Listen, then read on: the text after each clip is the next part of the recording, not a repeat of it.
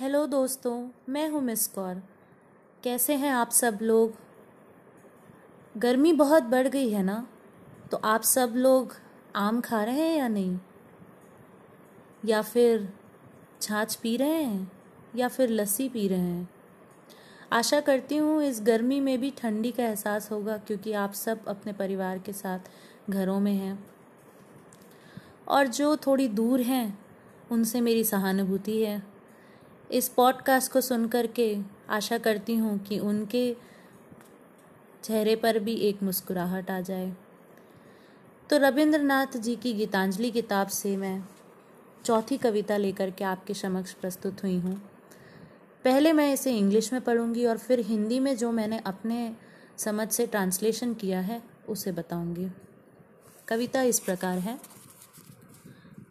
Life of my life I shall ever try to keep my body pure, knowing that thy living touch is upon all my limbs. I shall ever try to keep all untruths out from my thoughts, knowing that thou art that truth which has kindled the light of reason in my mind. I shall ever try to drive all evils away from my heart and keep my flower keep my love in flower knowing that thou hast thy seat in the utmost shrine of my heart. And it shall be my endeavor to reveal thee in my actions, knowing it is thy power gives me strength to act.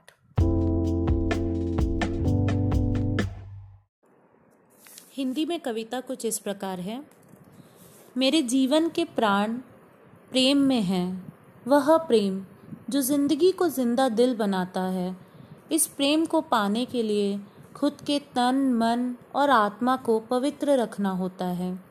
यह सत्य का प्रेम उसी के नसीब में होता है जो अपने तन मन और आत्मा को पवित्र रखता है। मैं हमेशा यह प्रयास करूँगा कि अपनी सोच को सभी झूठ से दूर रखूँ, पवित्र रखूँ, क्योंकि मैं यह जानता हूँ कि तुम्हारे प्रेम की कला सत्य ही है जिसने मेरे दिमाग के अंधेरे को जवाबों से रोशन कर दिया है।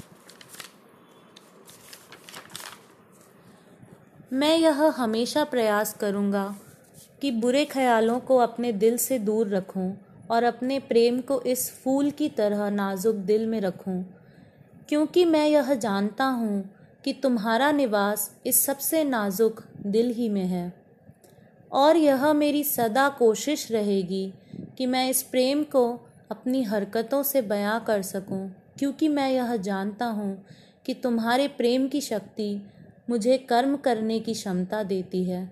सच्चा प्रेम ना तो सोच से है और ना ही शब्दों से, परंतु कर्म से ही दर्शाया जा सकता है। धन्यवाद।